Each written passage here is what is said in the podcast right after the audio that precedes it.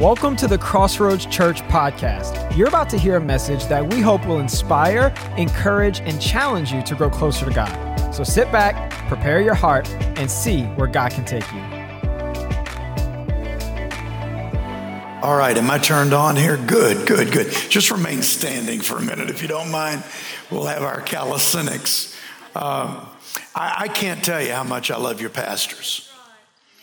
I, I love coming here and having an opportunity to share with you because you are a part of my forever family. But um, the real highlight for me is to just sit across the table from your leaders and to have an opportunity to receive from them. You know, one of the great sins of America and of the world is ingratitude. It's not appreciating what God has given us, who God has given us, and the impact that they have on our lives. What you need to understand is God has given you pastors that are respected and honored and revered all over the world. That there are people that would pay money just to have an hour of their time. And these people stand before you in this place because this is their place. You are their family, and they would rather be with you than anybody on the planet. And I want you to give your leaders a great round of applause. Amen.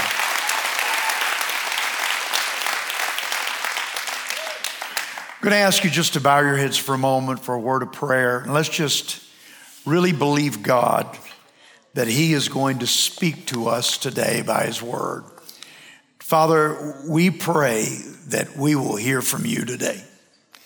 Lord, I thank you for the word that's already been spoken. I thank you for the word during worship, and I thank you for the word during this exhortation time. And we have received it deeply in our spirits already. But we pray, living God, that right now you will speak to us concerning the basics of what you are calling us to right now. And we just give you the glory in advance for how changed our thinking is going to be when we walk out of this place. In Jesus' name we pray. And everybody said, Amen. Amen. Amen. You may be seated. If you have your Bibles, you might want to turn with me, please, to Jeremiah 6 16. Jeremiah 6 16. I want to speak to you on the subject today of old thoughts for a new year. Old thoughts for a new year. And by the way, missionary Thibodeau you blew my doors off today. I was just, I didn't want you to stop. I mean, that, it's just amazing what God has called you to do and what you're doing.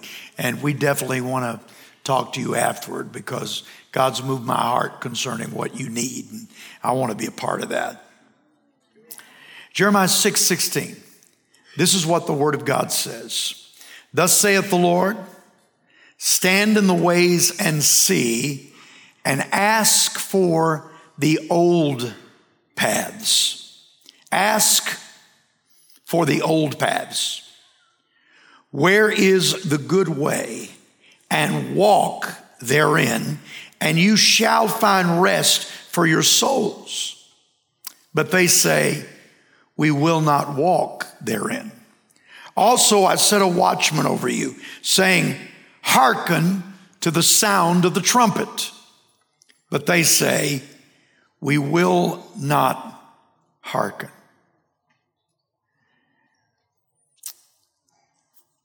We are entering into a new year. And we all know that January 1st is when we celebrate New Year's.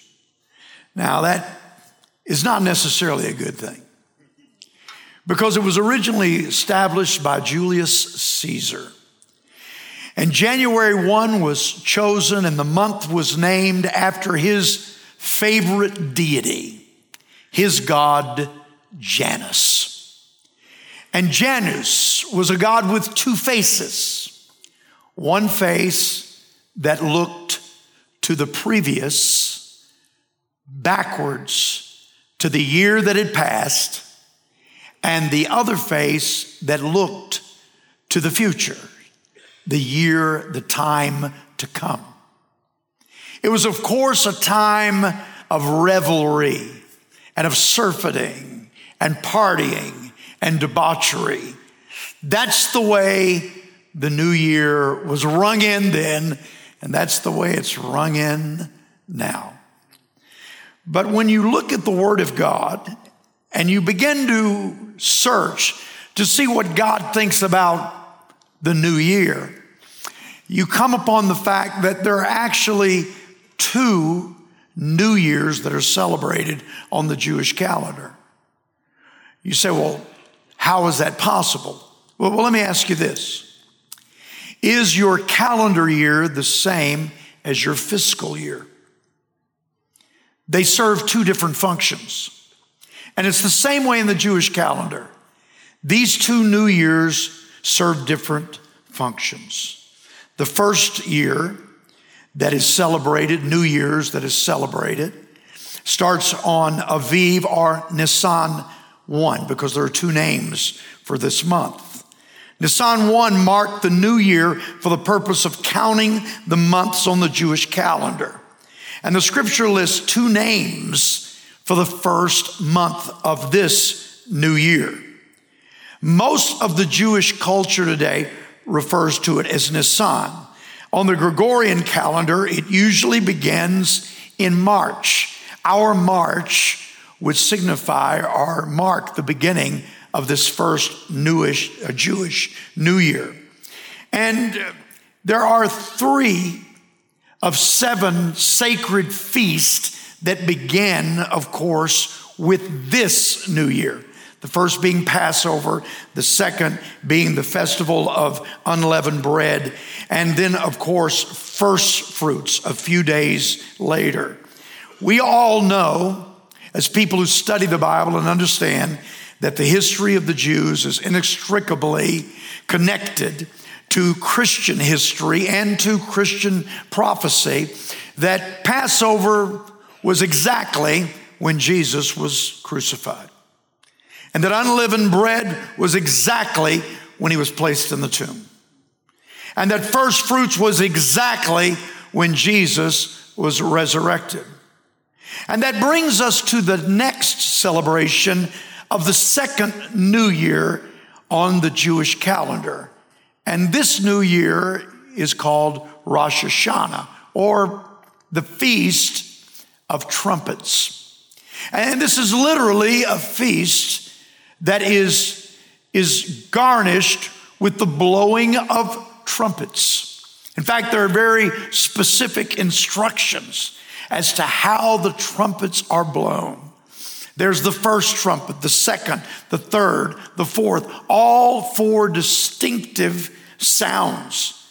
And many of us who have studied Bible prophecy and understand that God is not a random God, but a very focused and organized God in the way that he approaches his communication with his people, believe that the next advent of the church of Jesus Christ, the return of Jesus, the blowing of the trumpets, the catching away of the bride will certainly be on this feast day. You say, but the Word of God says that no man knows the day or the hour, and that's true. No one knows the day or the hour. It just so happens that the Feast of uh, Trumpets, it is over a two day period. There's no way you can know the day or the hour. You say, Are you saying this for certain? No, I'm not saying it for certain because I don't know the future totally. But I believe with all of my heart that when the culmination of all of this is complete, that what we're going to discover is that God had it so detailed and that it fits perfectly with our being grafted in to the Jewish chosen people. Interesting. Now, In today's Israel, there is a great celebration for this new year. A lot of dancing, a lot of singing, whole lot of eating. In fact, Rosh Hashanah is the time when everybody breaks out their favorite dessert. It's the time that celebrates the sweetness of life. But it is not a time of revelry. It is rather a time when the people of Israel reach back for the old paths. It is a time when they are very sober in the way that they approach life, when they're very sincere and they're laser focused in the way that they enter into this new year. In fact, there are three words that are used in the guide that the Jewish people use for celebrating the new year. They're very old concepts, very old words, Hebrew words. Number one is teshuvah. Number two is tefillah. And then number three is tzedakah. Uh, not Neil Sedaka, for those of you that were raised in the 60s like me, but that is the way I remember the pronunciation, I can tell you. Teshuvah, tefillah, and tzedakah. Teshuvah is the word for spiritual realignment. Say that with me, please. Realignment. I like the word. Spiritual realignment. It's most often translated repentance. I knew I was right on when this wonderful young man stood here a few minutes ago and began to talk about repentance. You see, the fact is, without repentance, you don't have a relationship with God.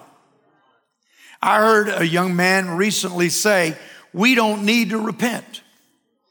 God has already forgiven us once, and if He forgave us once, we are forgiven. Yesterday, today, and forever, we are forgiven. He said the concept of repentance is born out of guilt and condemnation. The fact is, the concept of repentance is born out of a relationship between God and man that is ongoing and is very important.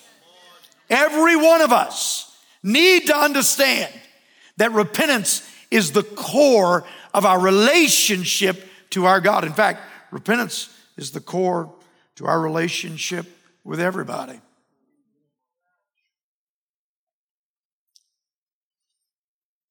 There was a woman that took her husband to counseling. And the very first thing that she said was, He never tells me that he loves me.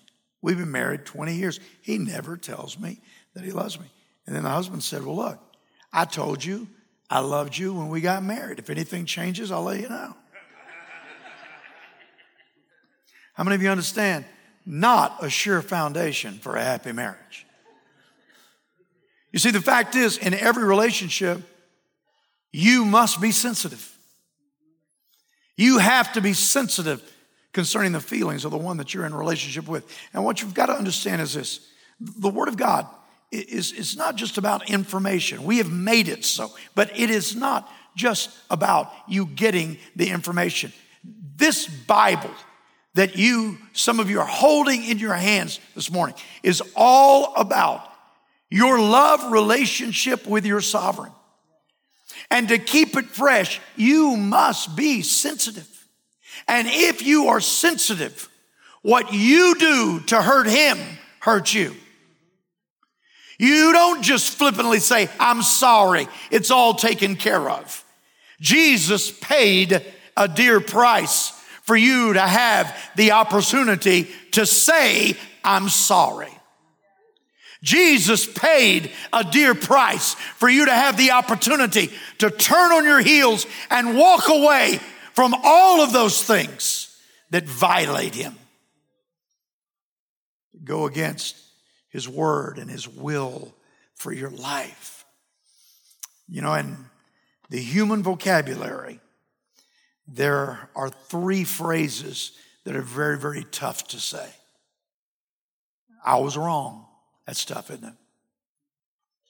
I was wrong. How many of you, husbands or wives, would say, Oh, that's easy for me to say? Don't raise your hand because then you're guilty of another sin.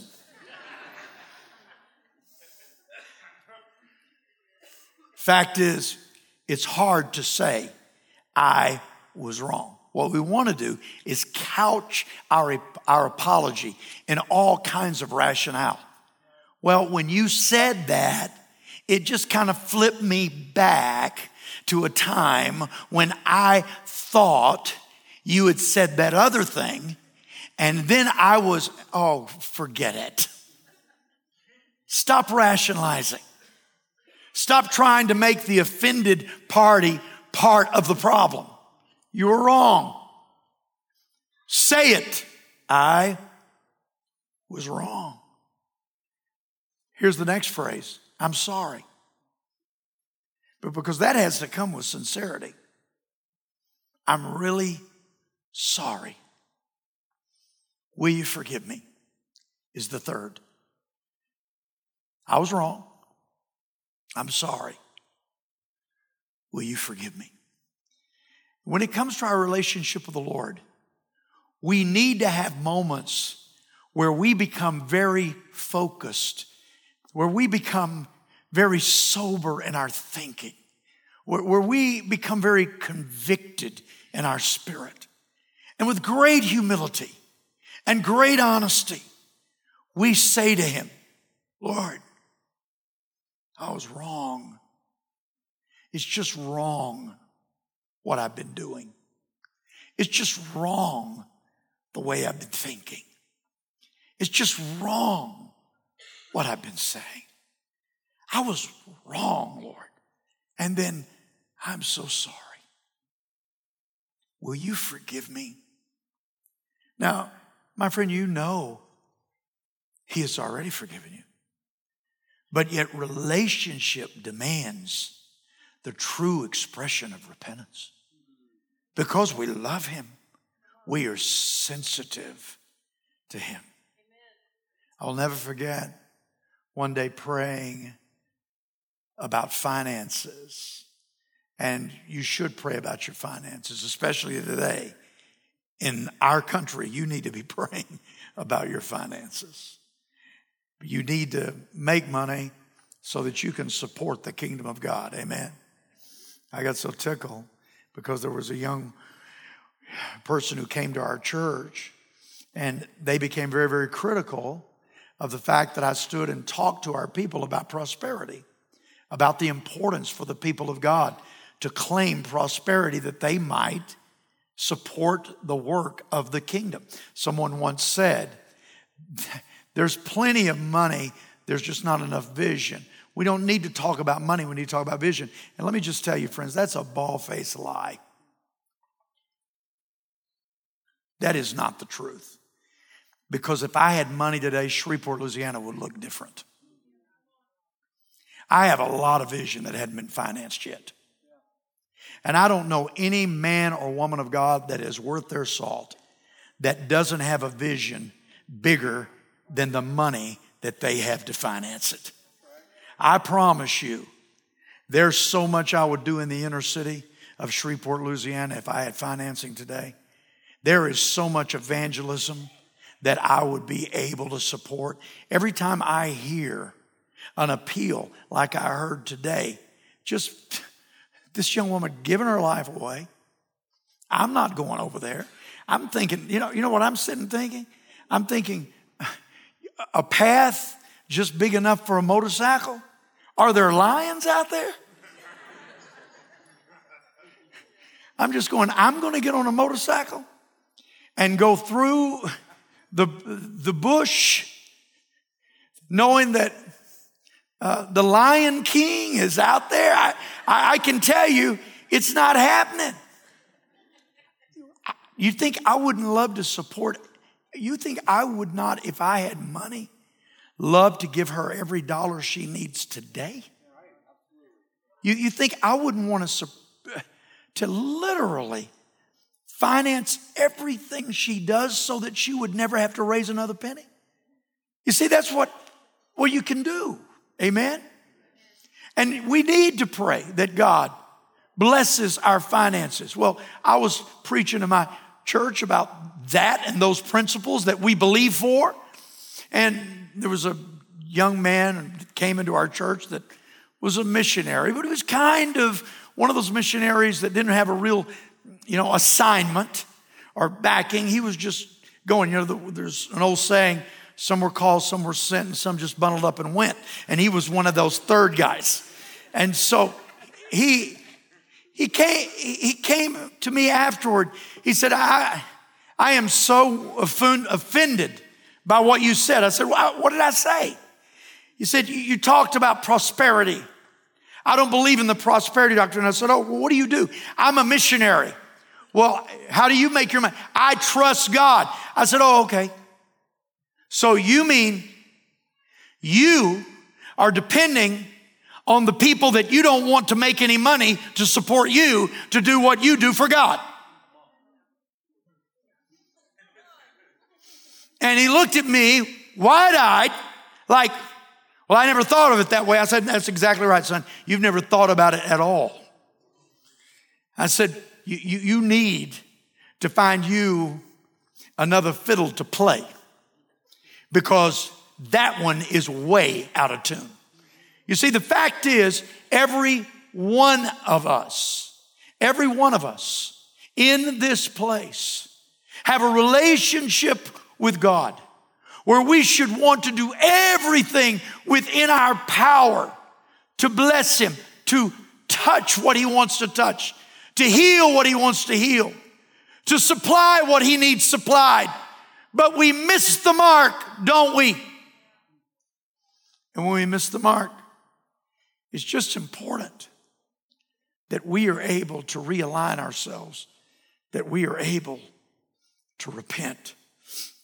True conviction, true conviction brings spontaneous, simultaneous repentance. You don't wait on it when it happens in here. When you have your heart broken because you know that you have violated Him, that your sin has been full of ingratitude and insensitivity to all that He has blessed you with, to how He has loved you, to how He has provided for you, to the past miracles that you have seen, then you simultaneously, spontaneously begin to cry out, Oh, I am so sorry. I want to get back to the, the money thing. Uh, I was praying about finances. And I was praying with fear. How many of you understand that sometimes our tears in prayer are more born out of fear and mourning than they are faith and brokenness? We're, we're just crying out to God because we don't have any faith. And of course, He is a compassionate Lord. But yet, that's the truth. That's where I was. And the Lord spoke to me. And He spoke to me in sentences. And He said, Denny, do you not think I've taken good care of you? Do you not think I've taken good care of you? Oh, it broke my heart. I began to repent. I said, Lord, no, no, that's not what I'm trying to say here, but obviously, that's what I'm communicating to you. I repent. I'm so sorry. I don't want you to ever get the indication from me that I don't think you've taken good care of me. You've always met my needs.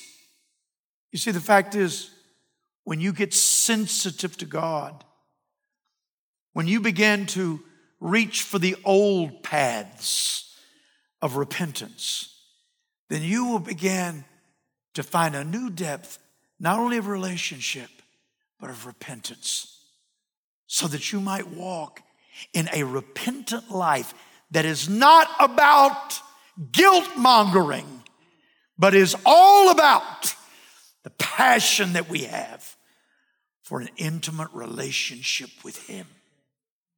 Here's the second word.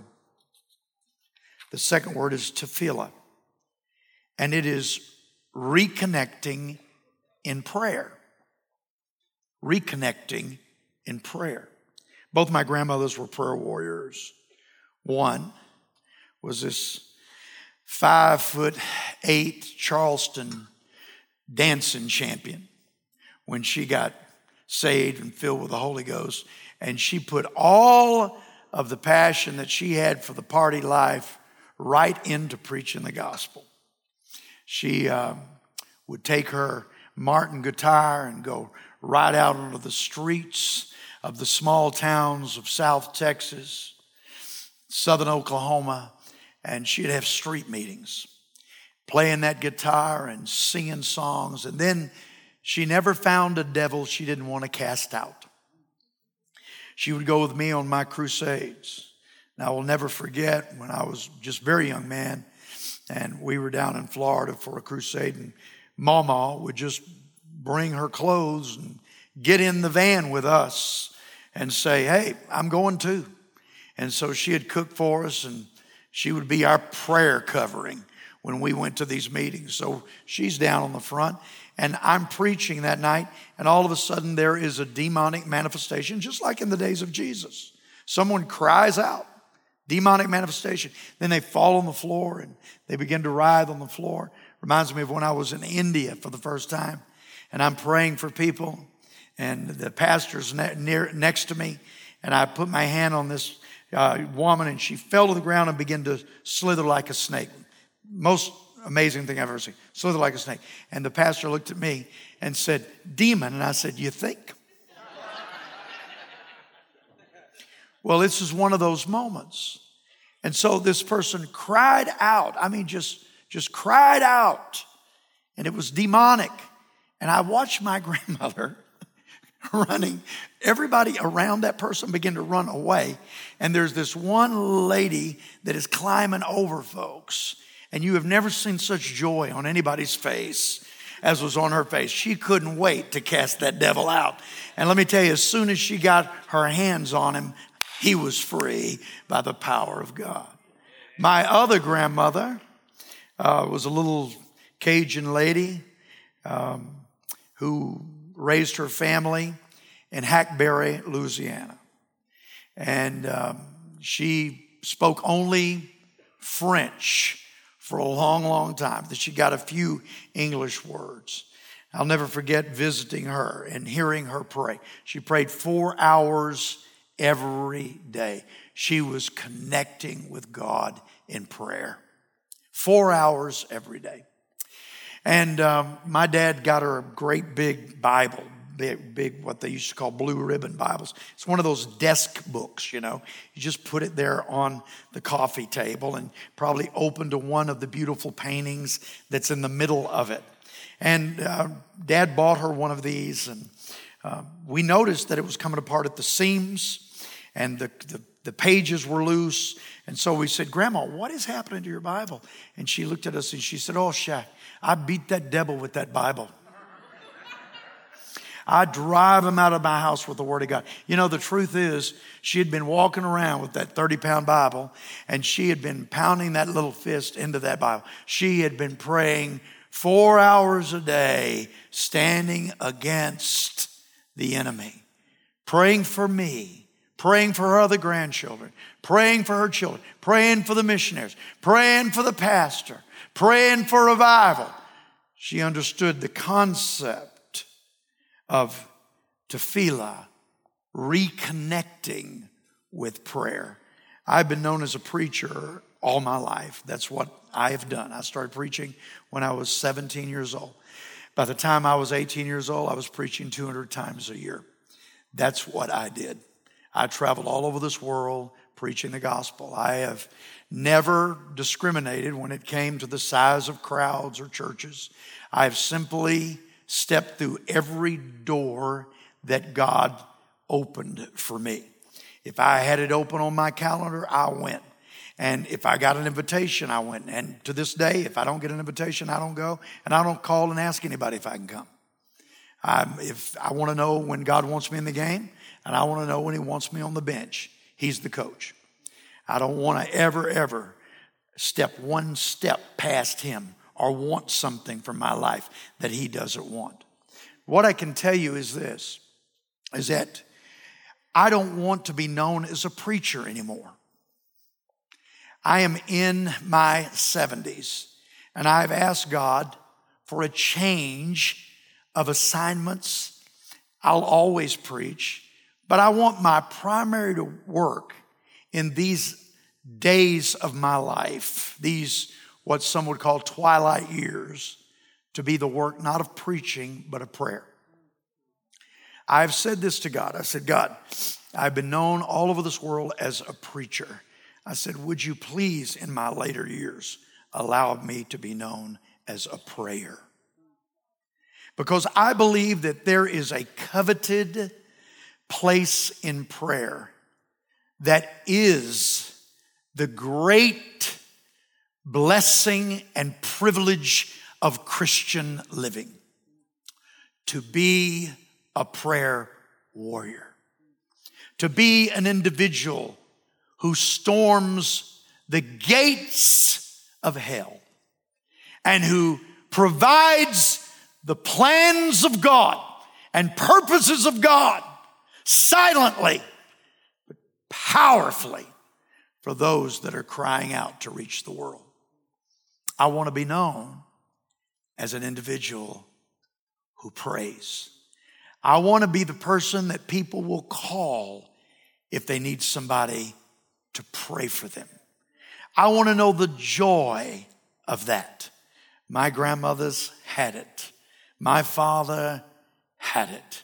And I claim it as a generational blessing upon my life. Some of you young men and women, you are so anxious to do something great for God. Let me just tell you, you can do something awesome for God and never change locations. You can pray. And by the way, our God is calling the world to fresh, powerful, prevailing prayer. Did you hear what I said? I said He's calling the world, not just the church, the world. Now, I was watching Monday Night Football, and then all of a sudden, this wonderful young man who I understand lives an exemplary life and is a Christian he takes a lick, and it's just the right timing where his heart was in the right sequence. And when it happened, the heart stopped and he fell. He would have died on that turf had there not been immediate action by those on the team who resuscitated him. But this is what happened immediately. Nobody cared about football. And I don't know if you, you had it dawn on you what happened.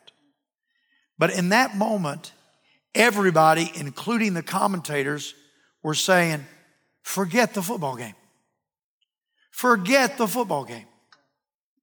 Booger McFarland, who is a great um, commentator, former LSU All American, said, Somebody get a hold of the NFL and tell them to stop this game. Nobody wants to play anymore. The commentators lost their words. They weren't even able to talk to each other. And people began to pray. The um, Scott Hagan, who is the president of Central uh, North Central Bible College, and our great friends. And in that moment, he said, "Are you watching the game?" I said, "Yes." And then he said, I think the young man had a heart attack because it looks exactly like an NBA player uh, that had a heart attack. And I think the way he fell, he may have had a heart attack. Of course, he, he was spot on. And then we began to talk, about the miracle that happened because do you realize that in one moment, millions went to prayer? Do you understand that on Monday night, millions of Americans prayed? And some of them prayed for the first time in their lives. And some of them prayed for the first time in years. But do you understand millions of people prayed in one moment? It happened. You see, here's the fact. When God turns a nation to prayer, He doesn't need any time to do it. The God who spoke us into existence can also, in a moment, turn us from our revelry and from our ridiculous way of living to the sober minded, focused, lasered prayer that He is eliciting right now. You see, ladies and gentlemen, let me tell you, it is important as we approach this new year that we find the old paths of reconnecting in prayer. And then here's the last thing tzedakah. This is a new commitment to serve others. Now you have to understand, for thousands of years, these words have been in play. For thousands of years, these concepts have been important to the people of God. Before Calvary, before grace, before a relationship with Messiah was even possible, these principles were calling to people as they entered their new year. And it just so happens that this New Year's celebration is also the Feast of Trumpets. See, what you need to know about the Feast of Trumpets is that these trumpets were a call to something. They weren't just celebratory, they were a call to the people of God. When those shofars were blown, it, it signaled some action, it signaled some change. It signals some new focus. It signals some new energy from the people of God. The trumpets are blown. In Jeremiah, the passage that we read, as I summarize, it says this Call for the old paths so that your souls can be fulfilled. But you wouldn't do it. Blow the trumpets. Blow them loud. Blow the trumpets. Get my people to pay attention again to what I'm saying. But they wouldn't hear it. As we uh, face this new year, we need some old ideas for a new year. We need to go back and we need to search our hearts and repent. We need to reconnect to prayer, to seeking the face of God. And we need to reconnect to service. You say, but what can I do? I don't know. What can you do? It's really a question for you to ask, answer, isn't it? What can I what can you do? I'm a pastor, I've been for a lot of years. I'm involved in ministry all over the world. In my hometown, I passed this lady, and it was 30 something degrees, and she was wrapped, honestly, in just a little flimsy blanket. And I thought, that's terrible. And I looked for money, cash. I didn't have any cash on me. I said, but if I give her cash, maybe she's going to go and just get a drink or get drugs. I, I, I was miserable all day. And then I passed somebody else on that cold day. And, and there he was, just with a flimsy little nylon windbreaker. 30 degree temperature. I'm going, what? Finally, I just, my brain was on fire. And I said out loud to myself in the car, I've got money. I can do something. I, I went and pulled into uh, Burlington Coat Factory. I don't know if you know this, but Burlington has deals on discarded coats that you can pick up for a few bucks. It's crazy. Shoes, coats, socks. I cleared out the whole back of my expedition and I put coats in successive sizes and I put shoes in successive sizes and I put socks there and, and mittens. And I became a traveling homeless closet. I, I've had so much fun doing this. But the very first thing I did was go looking for that lady. Finally, I found her. She came over trembling. I opened the back. I said, Which one do you want, darling? Which one fits you? She got to pick out her own coat. I said, Here, I've got these boots and these socks. She walked away. She, she was warmed. She, she was taken care of. I opened the back of that, and all of a sudden, there were homeless people coming from everywhere. I, right now, I've got to go restock. And I can tell you the rest of my life, I'll have a homeless closet in the back of my car. Why? Because I have money. I can go do that. I can go spend it on somebody else, not just my grandkids. I can go spend it on somebody else, not just things I want. You, see, the fact is, what can I do? What can you do? The three questions I want to ask you. What do you need to repent of? If you know what you need to repent of, stand all over this place right now. You'll say, I know what I need to repent of. Maybe it's just not being devoted enough. Maybe, maybe it's because you've allowed something to come between you and a family member. Yesterday, I held in my arms a young woman who was absolutely distraught.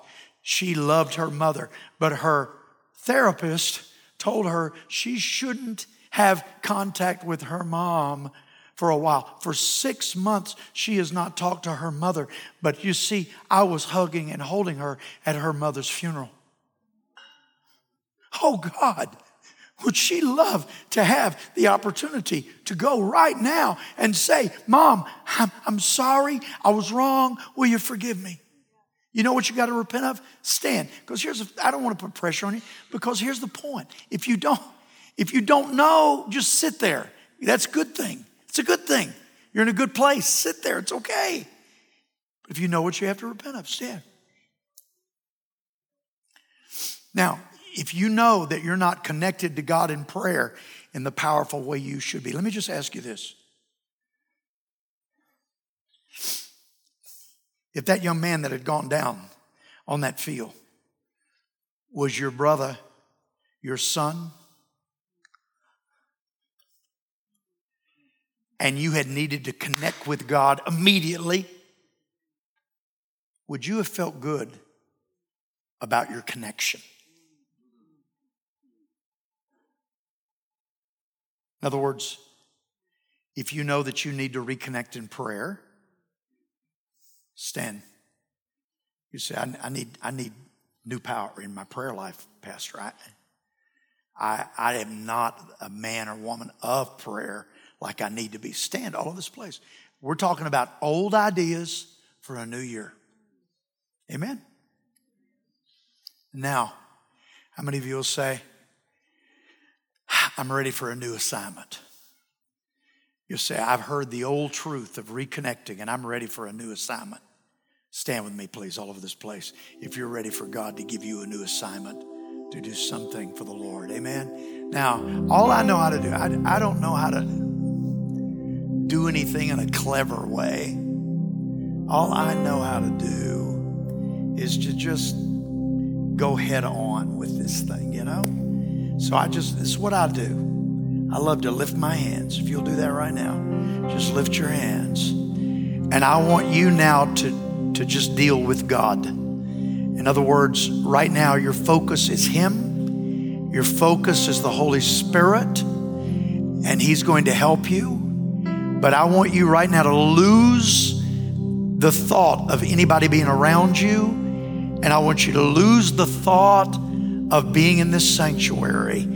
And I want you just to focus right now, focus right now on the Lord. And I want you to take care of your business with Him. You take care of your business with Him. Everybody, everybody, take care of your business with God.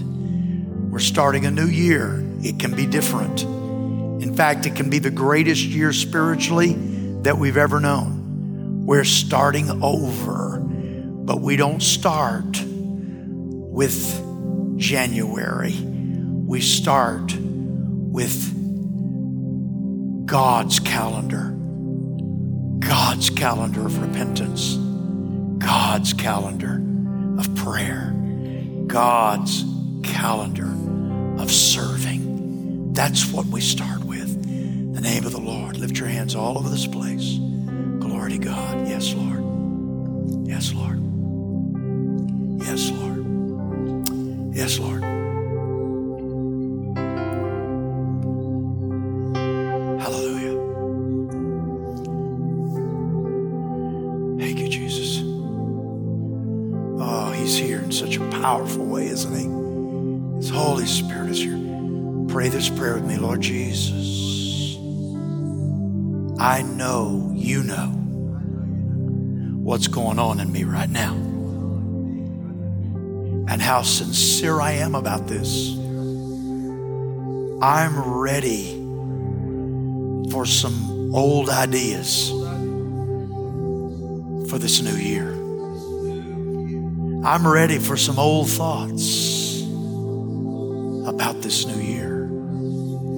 I want to be free of everything that displeases you. And I want to reconnect in prayer like never before. Show me. And let me mark this moment as a moment when everything changes. In Jesus' name, Well, I sure hope that the message really resonated with you today. Perhaps you're someone who's never really made a commitment to Jesus Christ. Today, I want to give you an opportunity to give your heart to God. If you're someone who can't really say you're living for God, if the truth is you're just living for you, if you're someone who has no real assurance about what awaits you when this life is over, listen, God loves you today. He's made provision for you to be saved and forgiven of all of your sins. You can be made right with God. He wants to give you a brand new life here and now and an eternal life when this life is over. And here's what he says in Romans chapter 10. He said, whoever calls on the name of the Lord will be saved. He is simply waiting on you to call on Him and make Him Lord of your life. Why don't we do that right now by praying a very simple prayer together? Just pray this prayer.